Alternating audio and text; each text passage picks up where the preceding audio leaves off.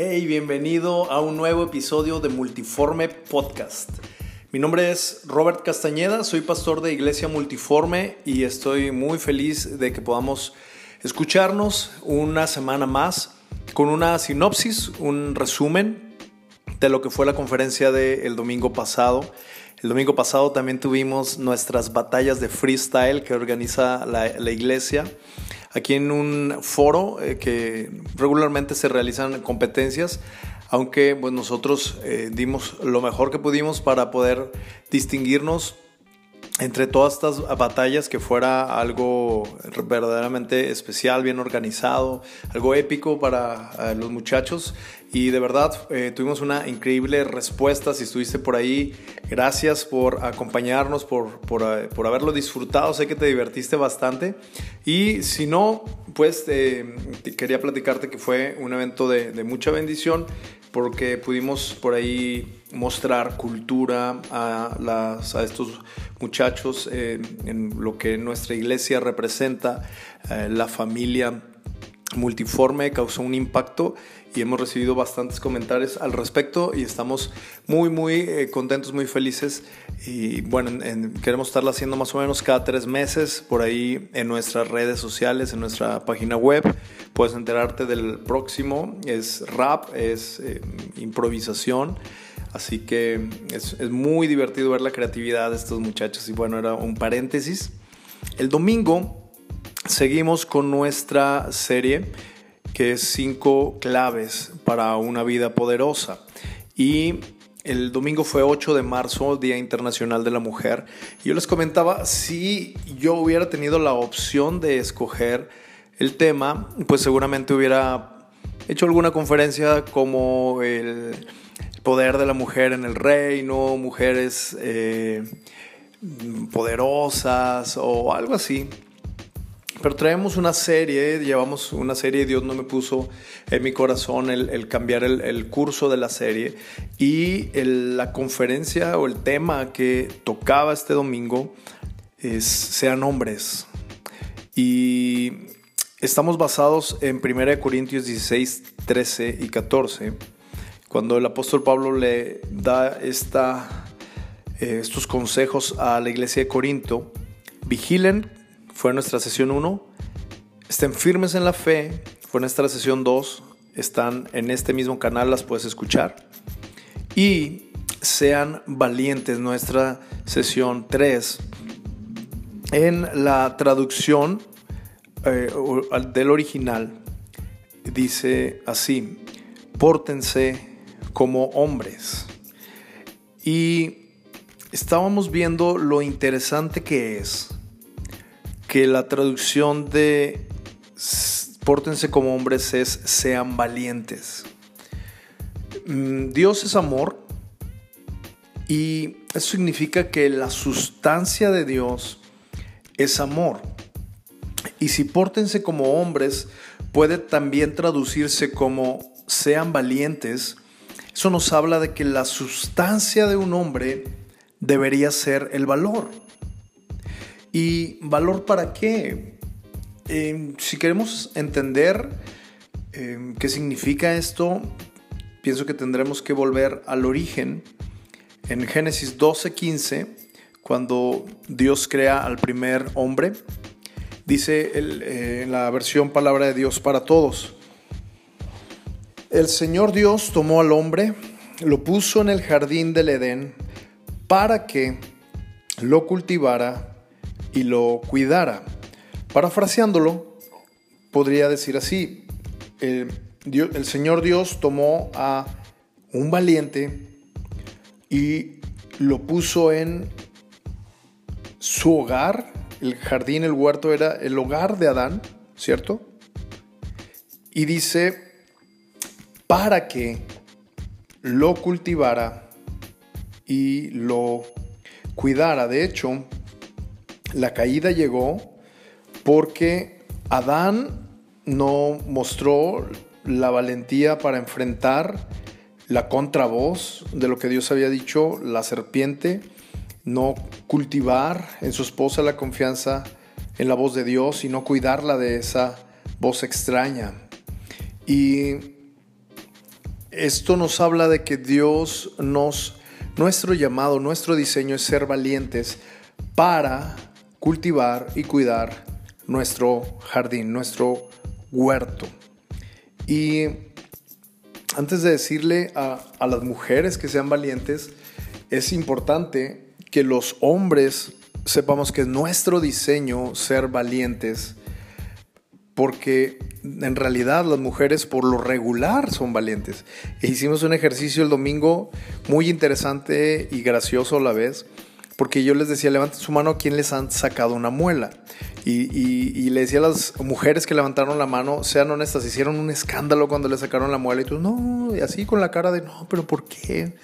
Y luego les digo a los hombres, sean bien honestos, hicieron un escándalo cuando le sacaron la muela y todos así eh, afirmando y, hasta uno por ahí me gritó, no, yo lloré cuando me sacaron la muela. ¿Y sabes por qué? Porque siempre el enemigo ataca hacia tu identidad, hacia tu diseño original, en contra de tu diseño original. Y si los, nuestro diseño es ser valientes para cultivar y cuidar, entonces seremos muy, muy, muy probados y muy atacados en esa área para que no podamos cumplir nuestro propósito y nuestro diseño. Ahora, cultivar nos habla de trabajo y creo que esta nos sale bien a la mayoría. Si no trabajas para mantener tu casa, hombre, en realidad es, no estás cumpliendo el nivel más básico de tu diseño tendrías que, digo, a menos que tengas alguna discapacidad, alguna enfermedad que te lo impida, no estoy hablando de eso, estoy hablando de flojera, estoy hablando de que es de comodidad, ¿no? Tú trabajas, yo cuido a los niños, somos modernos y todo. Eh, hay acuerdos, ¿no? Vamos a trabajar los dos y para salir más rápido adelante y cada familia se maneja distinto y está bien. Hablo de cuando un hombre dices es que yo no quiero trabajar o salía a buscar trabajo y no me dan, pero en realidad sabes que no entregaste ninguna solicitud, que te llaman y a todos los trabajos ninguno te gusta. O sea, ese es el nivel más básico, el trabajar. Pero aquí no dice solamente trabajar como... Eh, algo que se haga como lo hemos venido haciendo mucho tiempo. Mira, eh, vimos a nuestros abuelos trabajando, vimos a nuestros papás trabajando, muchos tal vez solo, el único recuerdo que tienen de sus padres es trabajando, papás, hombres. Entonces, eh, te casas, formas una familia y dices, es que lo que a mí me toca es trabajar y lo que a mi mujer le toca es criar a los niños, es cuidar la casa, es, em, pues, es, sí, todo lo que es el, trabajo relacionado a la casa, a los niños, resolver cualquier problema, cualquier cosa que ande mal en la casa, eso es de ella. A mí lo único que me toca es trabajar. ¿De dónde aprendimos eso? Eso es de nuestra cultura mexicana y de una cultura machista. Y, no sé en el, país en que nos estés escuchando, pero eh, esa no es la cultura del reino, ese no es el diseño original, porque número uno aquí dice cultivar y en eh, el significado de esa palabra es trabajar la tierra para que produzca hierba verde a que produzca frutos. Entonces, no trabajamos solamente para que haya con qué pagar la luz. Nuestro propósito es trabajar la tierra, trabajar nuestro hogar para que nuestros hijos sean fructíferos, para que alcancen sus dones, sus talentos, desarrollen su potencial, para que nuestra esposa sea fructífera, cada vez sea más feliz, cada vez ame más a Dios, cada vez más crezca su ministerio. Ese es el propósito de nuestro trabajo, que haya dinero, sí, pero también eh, como, como un campo, como un jardín, como un huerto, trabajarlo con la visión de que produzca. Ahora, eh, eh, él decía, trabajar a, a, la mayoría se nos da porque vimos a nuestros abuelos, a nuestros papás que trabajaban, pero también dice cuidar, vigilar tu jardín. Y creo que eh, seamos honestos, esto no se nos da tan bien, esto tenemos que ser intencionales, esto lo tenemos que reconocer que es parte de nuestro diseño, lo tenemos que asumir con valentía, porque la consecuencia de no vigilar es un jardín de cabeza, es una casa dividida, es una esposa resentida, amargada, deprimida, hijos lejos de Dios. y, y en realidad tenemos que entender, hombres, que es nuestro diseño y es nuestra responsabilidad cultivar y cuidar nuestro jardín. Solteros, por ahora tu jardín tal vez son tus padres, tus hermanos, pero algún día te vas a casar y como casado es necesario que ahorita sepas y entiendas y desde el primer día comiences a vigilar tu jardín, que todo esté en orden en tu jardín, en tu hogar. Y cultivar y cuidar es, te doy un jardín, me voy y si regreso después de un año, de 10 años, si lo cuidaste y lo cultivaste como era tu llamado, tu responsabilidad, ¿cómo debo encontrar ese jardín? Pues mejor, más verde, más flores, más frutos, como en la parábola de los talentos, ¿verdad? Yo quiero preguntarte, ¿cómo está el corazón de tu esposa? Porque si tu matrimonio está de cabeza, tu esposa está amargada, si se apartó de Dios, tengo que ser muy honesto contigo. Fue tu responsabilidad.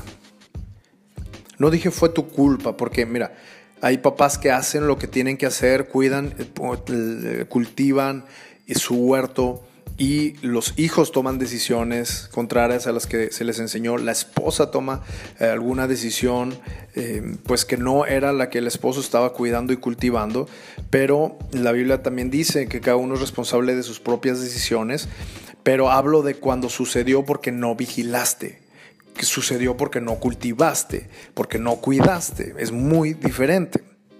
Ahora tú me dices, no, pastor, es que para pelear se necesitan dos. Y, en el matrimonio, pues las cosas son de dos. ¿Y dónde leíste eso?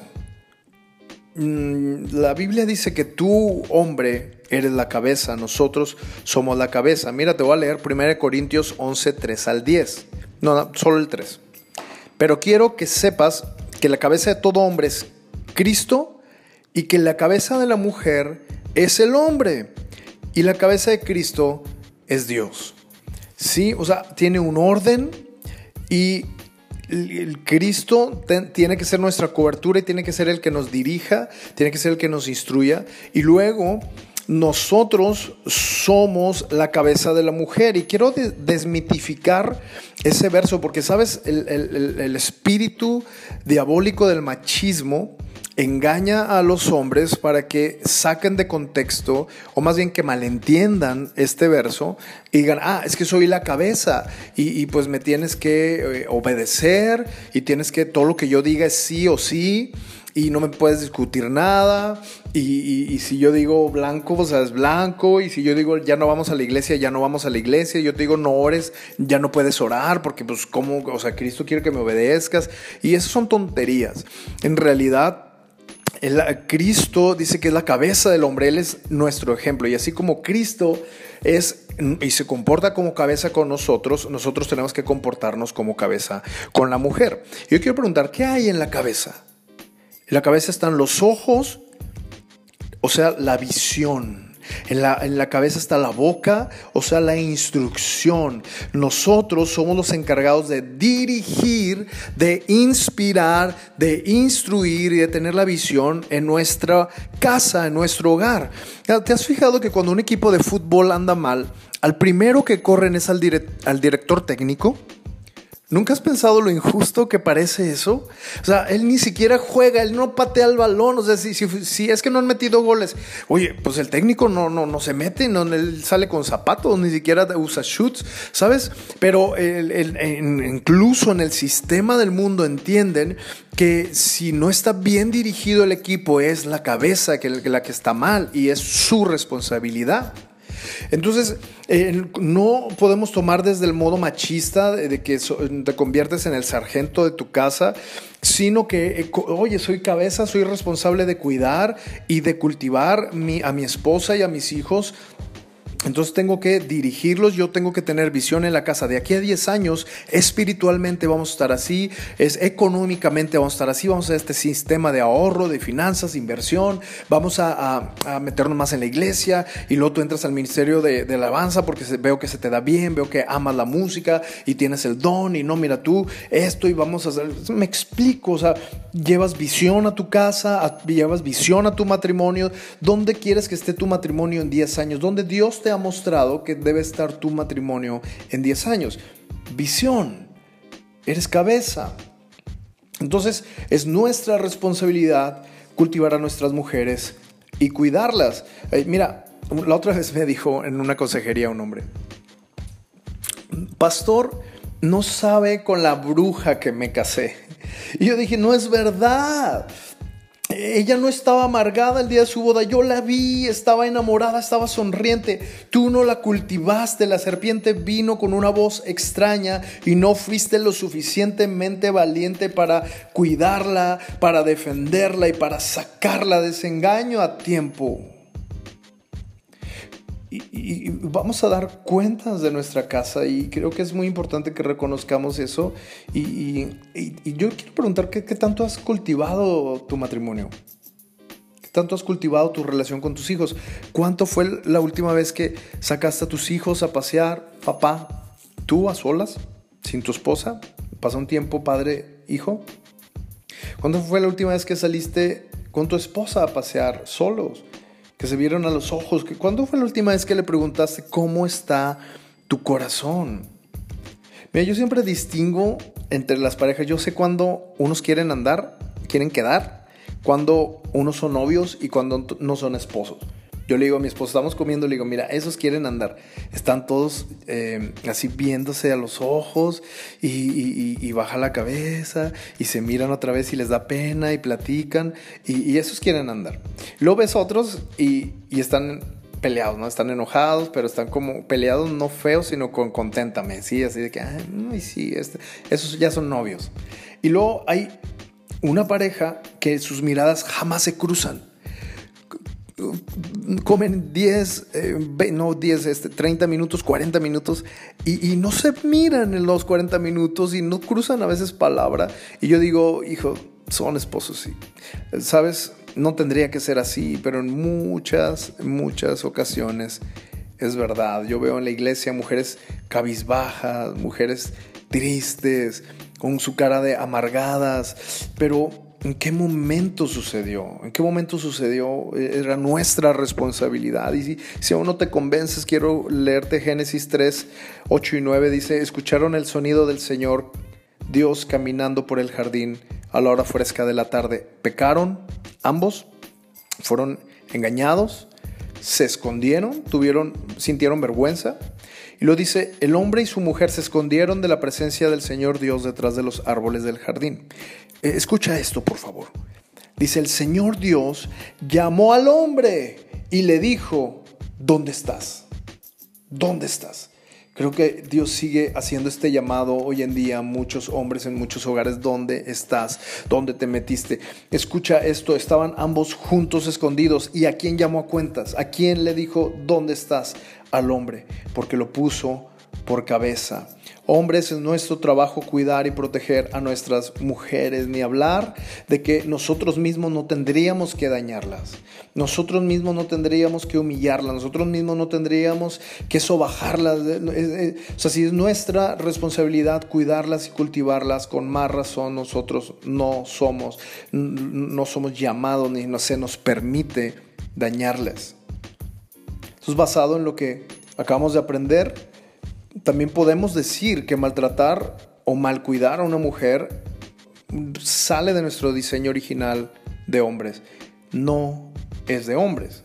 Porque en nuestra cultura somos llamados no solo a tratar a las mujeres como iguales, sino más aún, dice la Biblia, como un vaso más frágil. Y eso quiere decir con más amor, con más caballerosidad y con más ternura de la que tratarías a otro hombre. Si abusas o maltratas a una mujer, no solo no eres hombre, tampoco eres cristiano, aunque vas a la iglesia. Mira la Biblia, mira la historia, donde quiera que la palabra de Dios era predicada y practicada. Una de las, de las primeras cosas que comenzaban a cambiar era el trato hacia la mujer. Y incluso vemos a nuestro Señor Jesucristo dándole honra y respeto a las mujeres en una época de machismo. Mm, la mujer samaritana, le, dijeron los discípulos, ¿por qué hablas con ella? O sea, eres un rabino, ella es mujer, ella ni siquiera es judía y, él, no solo habló con ella, sino que se le reveló como el Mesías, eh, algo que no hizo con, muchos hombres y con maestros de la ley. Incluso la mujer adúltera, ¿recuerdas? Llegaron y la iban a apedrear, él les dijo, el que sea libre de pecado tira la primera piedra y después le dijo a la mujer, ¿dónde están los que te acusaban? Ni yo te condeno. Y, sabes, también la, la, mujer que lavó los pies de Jesús, estaban haciéndole bullying, todos burlándose de ella y él les dijo, déjenla en paz. ¿Sabes? En la cultura de Cristo no se subyuga a la mujer, no se le violenta, no se le humilla, se le ama, se le cuida y se le respeta. Eso es lo que nos debe distinguir como hombres que siguen las enseñanzas de Jesucristo. ¿Sabes?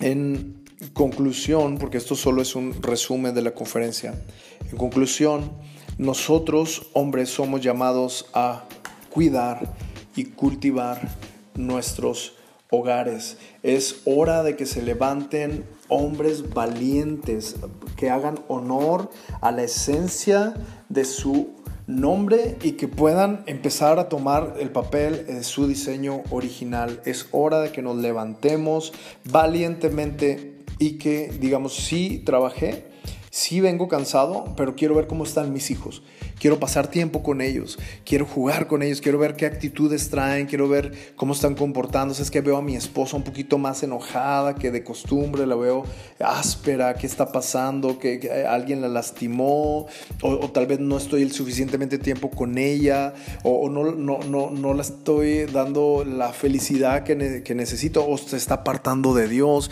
Sabes que vénganse, vamos a orar porque tiene rato que no los veo orando, vamos a orar juntos y, y no han agarró la Biblia en una semana, yo, yo les voy a leer un verso, yo voy a estar cuidando esta tierra porque es mi responsabilidad, es mi diseño y yo Creo, estoy convencido que cuando tú, hombre, empieces a tomar más en serio y más en forma tu papel de hombre valiente que cultiva y que cuida su hogar, su matrimonio y sus hijos, tu familia va a empezar a cambiar, tu familia va a empezar a florecer, va a empezar a dar frutos, van a empezar a, a florecer en Cristo también. Y si tu familia cambia, si tu corazón cambia, hombre, tu familia cambia. Y si tu familia cambia, la iglesia cambia y si la iglesia cambia, la ciudad cambia y si la ciudad cambia, también el mundo puede cambiar. Así que yo creo que se están levantando hombres diferentes en este tiempo y yo estoy seguro que el Espíritu Santo está listo para ayudarnos a ser el tipo de hombre que Él planeó que fuéramos.